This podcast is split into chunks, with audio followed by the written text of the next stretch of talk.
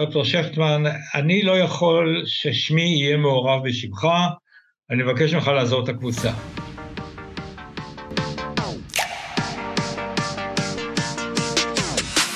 יש מצב עם דוקטור ליאור צורף. אהלן, היום מתארח בפודקאסט פרופסור דן שכטמן. אני הכרתי לראשונה את דן שכטמן כשהייתי סטודנט צעיר לתואר ראשון במדעי המחשב בטכניון. השתתפתי בקורס שנקרא קורס יזמות שהוא הוביל.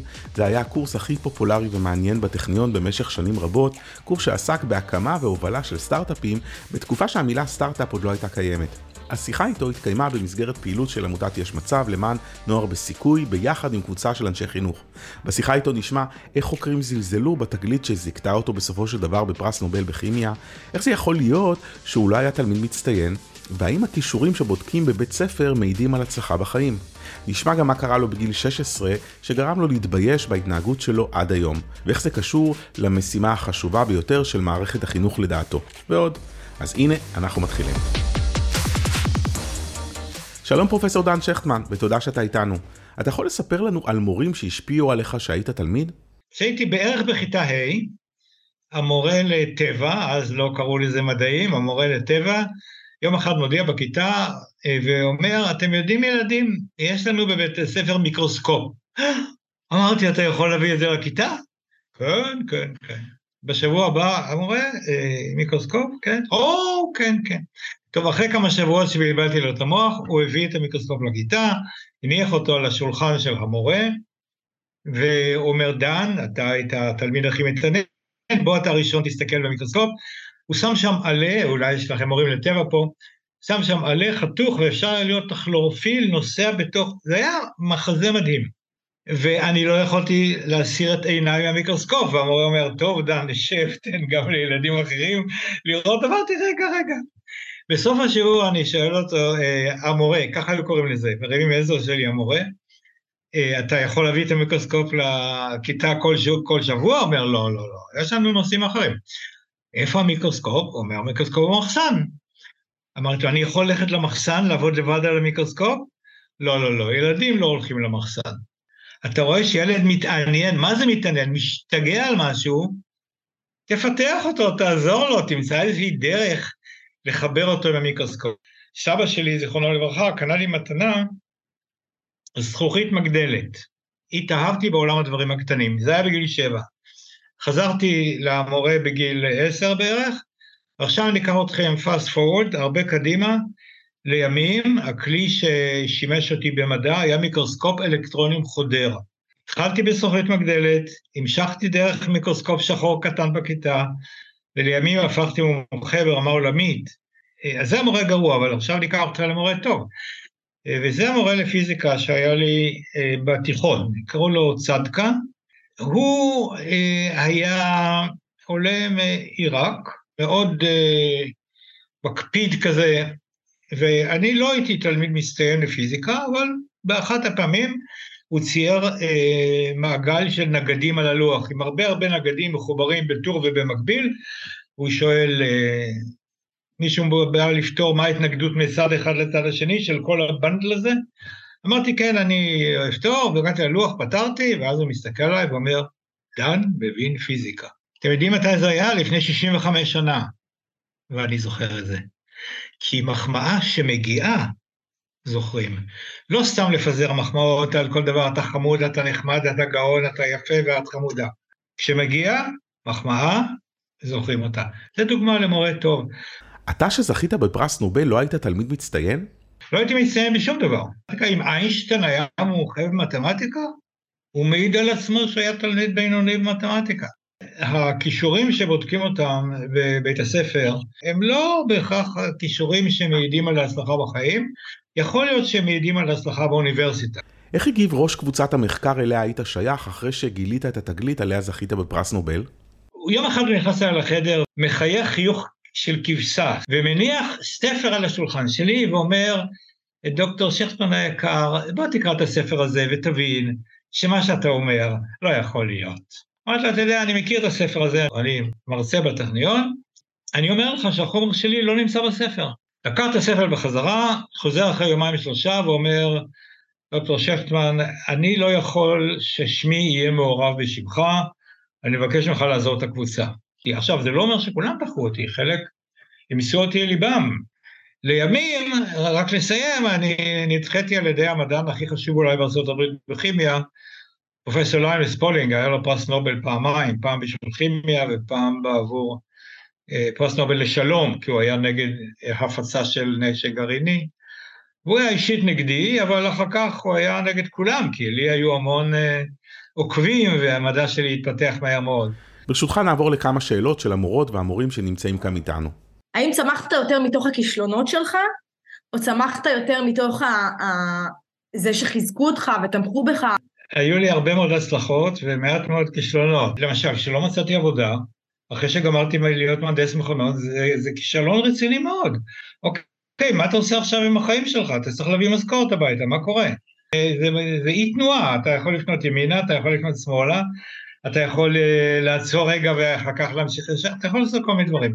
אני אספר על כישלון אחד שאני מתבייש בו עד היום. זה קרה בתיכון, בכיתה השביעית, כלומר הייתי בן 16 כזה, קרוב ל-17, היה ילד אחד שהילדים התעללו בו, ויום אחד לקחו וסגרו אותו במקלט, היה מקלט תת-קרקעי בבית הספר, והייתה כניסה והשער היה אה, סורגים של ברזל.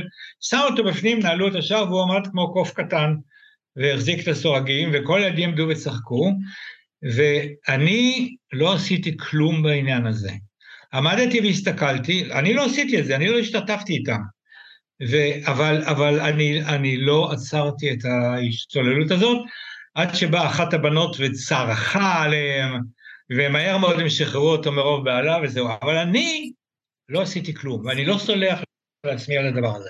לא הייתי בן אדם ברגע שהייתי צריך להיות בן אדם. וזה לימד אותי שאתה צריך תמיד להיות בן אדם. אני רוצה לספר לכם עוד סיפור קטן ומאוד מרגש, שקשור במה זה להיות בן אדם, כי זה הדבר שאתם צריכים ללמד את הילדים שלכם. אשתי נולדה בקזחסטן. הוריה ברחו מפולין בזמן המלחמה, הגיעו לרוסיה, שם האימא שלה והאחים של האימא גרו בשדה, והיא קראה ללדת והלכה לבית חולים ללדת את אשתי. ואז אחרי יומיים אומרות לאחיות, אוקיי, תודה רבה גברת, עכשיו הביתה. היא אומרת, אני לא הולכת, אני לא יכולה לקחת ילדה קטנה בת יומיים לשדה, אין לי בית. היא אמרה, לא הולכת, אז אמרו, נקרא למשטרה. אמרה, תקראו למשטרה. בא שוטר, השוטר הקזחי הזה, אוקיי, אני מבין את הבעיה, לי יש משפחה גדולה, הרבה ילדים ואשתי, בואי תגורי איתנו בבית כמה ימים, עד שהקרובים שלך ימצאו מחסה, ואז תעברי אליהם. וזה מה שהיה.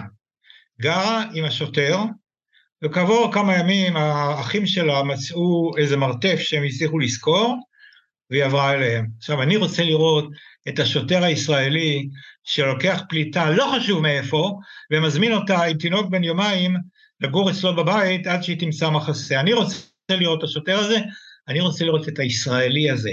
זה שוטר קזחי פרימיטיבי, אבל בן אדם. ומילה אחרונה בנושא הזה. במה עוסק משרד החינוך? בהוראה. משרד החינוך עוסק בחינוך?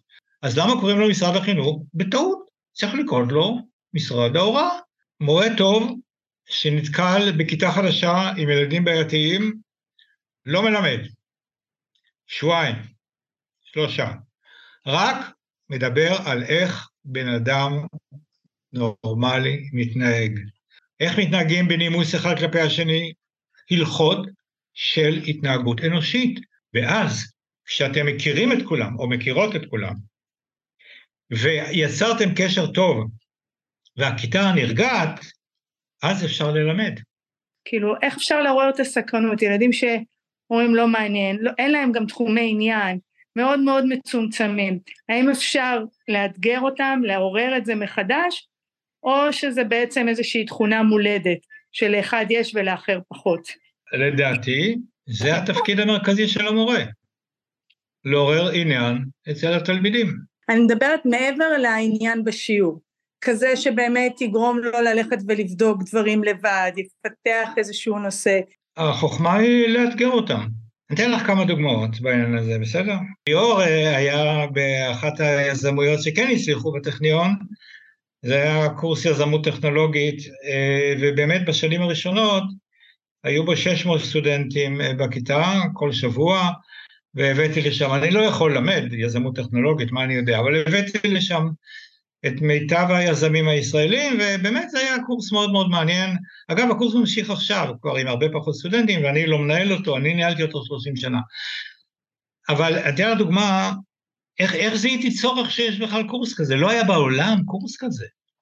המצאתי אותו מאפס.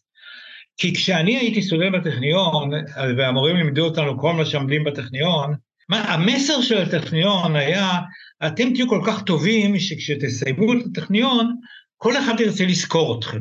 אמרתי, זה נפלא, אבל מה אם אני רוצה לפתוח את העסק הטכנולוגי שלי, המילה סטארט-אפ לא הייתה אז. אני רוצה לפתוח עסק טכנולוגי, למה אתם לא לומדים אותי איך עושים את זה? אז הטכניון אמר לי, הפרופסורים שדיברתי אמרו לי, אנחנו לא מלמדים how to course, אנחנו, אנחנו מלמדים עקרונות בטכניון, how to זה לא קורס שמלמדים. ב-1986 נהייתי פרופסור מלא, ואז אה, אמרתי, אוקיי, אני עכשיו רוצה, אני רוצה לשמוע הרצאות מטובי המרצים בארץ, איך להקים סטארט-אפ. ויחד איתי ישבו עוד 600 סטודנטים. וזה מה שהיה שם. אני הזמנתי אנשים שיספרו לי איך להקים סטארט-אפ, וגם הקמתי אחר כך, ואני, חוז, ואני חוזר לשאלה שלך, אני אגיד לך איך לעשות את זה. לאתגר אותם, לתת להם משימות. בהרצאות שלי לפעמים אני אומר, של, אבל אני מדבר על תלמידים מוכשרים בעיקר, שהתפקיד של בית הספר זה להגיד לילדים מה ללמוד בבית. זה מה שצריך לעשות, להסביר להם בכמה מילים מה ללמוד בבית. עכשיו בוא ניתן לך מודל שאני הצעתי, את יכולה ליישם אותו אם את רוצה. מה את מלמדת? סליחה, איזה מקצוע? עברית. כן, זה ישים יותר למקצועות הריאליים, למשל מתמטיקה. אני הצעתי את הדבר הבא, שהמורה, המורה למתמטיקה, יציגו את הנושא במשך איזה רבע שעה, מתוך קישור של שעתיים, רבע שעה עשרים דקות, אחרי זה המורה או המורה יראו סרטון על אותו נושא, והסרטונים האלה נמצאים במשרד החינוך בשפע. ואפשר את אותו נושא להראות על ידי מרצה שהוא באמת מרצה מצטיין או מרצה מצטיינת, והשרטוטים זה לא על הלוח, אלא הגרפים מהמחשב, וזה נראה יותר טוב, אבל אותו נושא. ואז להגיד לתלמידים, אוקיי, עכשיו אתם מתחלקים לקבוצות של ארבעה, לצ... להצמיד שני שולחנות, פנים על פנים, שבו ארבעה סטודנטים, ואני נותן לכם תרגילים. ואתם תפתרו את התרגילים ברביעיות. אתם צריכים לדאוג שהקבוצה שלכם, שהיא קבוצה קבועה, תהיה הקבוצה המצטיינת בכיתה. עכשיו, איך אני יודע מי הקבוצה המצטיינת בכיתה? כי בסוף הסמסטר, או מתי שהוא, אני נותן בחינה. ואני בודק לא מי התלמיד הכי מצטיין, אני בודק מי הקבוצה הכי מצטיינת. לכן, אתם, ואתה בתור ראש קבוצה, שזה יהיה אחד או אחת מהבנים או הבנות, תדאגו שאף אחד לא ייכשל בקבוצה שלכם. זה נקרא הוראה בקבוצות, זה נקרא הוראת המתים, זה נקרא תחרותיות. שלושת המוטיבים האלה, אם אתם יכולים ליישם אותם ביחד, בום, יש לכם התפרצות של אנרגיה בכיתה והתחרות. הצעירים הישראלים הם תחרותיים.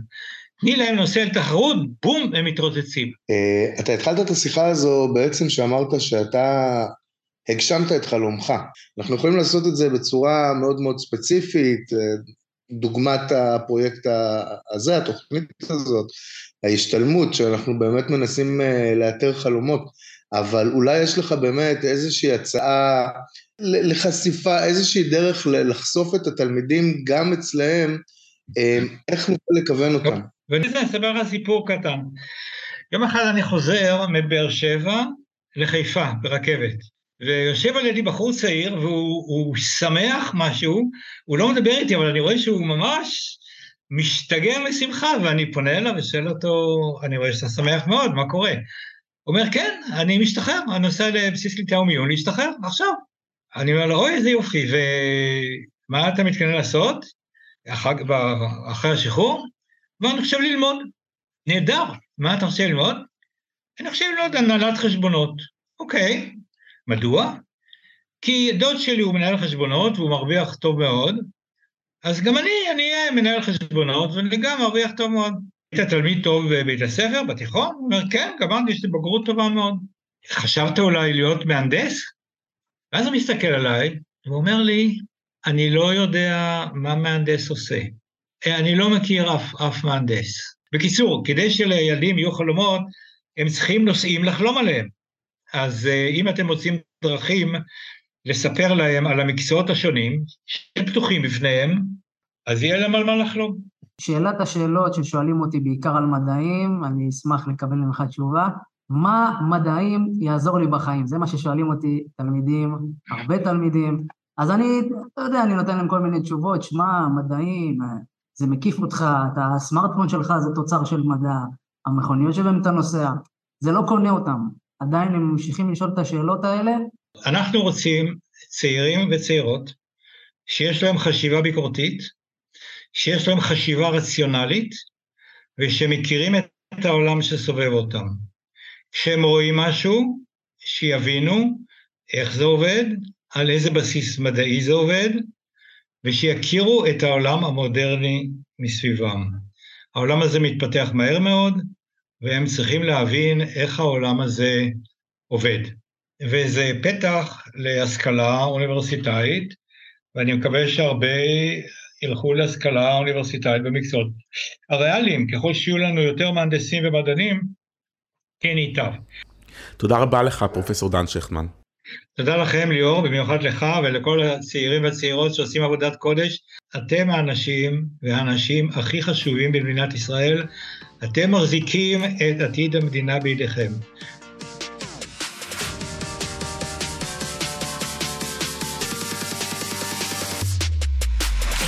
אלברט איינשטיין אמר פעם שכל האנשים מוצלחים, אבל אם ימדדו הצלחה של דג לפי היכולת שלו לטפס על עץ, הוא יחשוב שהוא כישלון. אז תודה לפרופסור דן שכטמן, ותודה מיוחדת לכל המורות והמורים שלוקחים חלק בתוכנית ההכשרה של יש מצב ופועלים כדי לעזור לבני נוער שהחיים לא חייכו אליהם, למצוא את החוזקות שיש בהם ולדמיין עתיד טוב יותר. כמו ששמענו היום, גם מי שלא הצטיין בלימודים, יכול למצוא את עצמו יום אחד זוכה בפרס נובל. אז עד כאן הפרק הזה, ואם אתם מכירים אנשי חינוך שיכולים למצוא ערך בפודקאסט הזה, אתם מוזמנים להמליץ להם להאזין. תודה רבה, להתראות.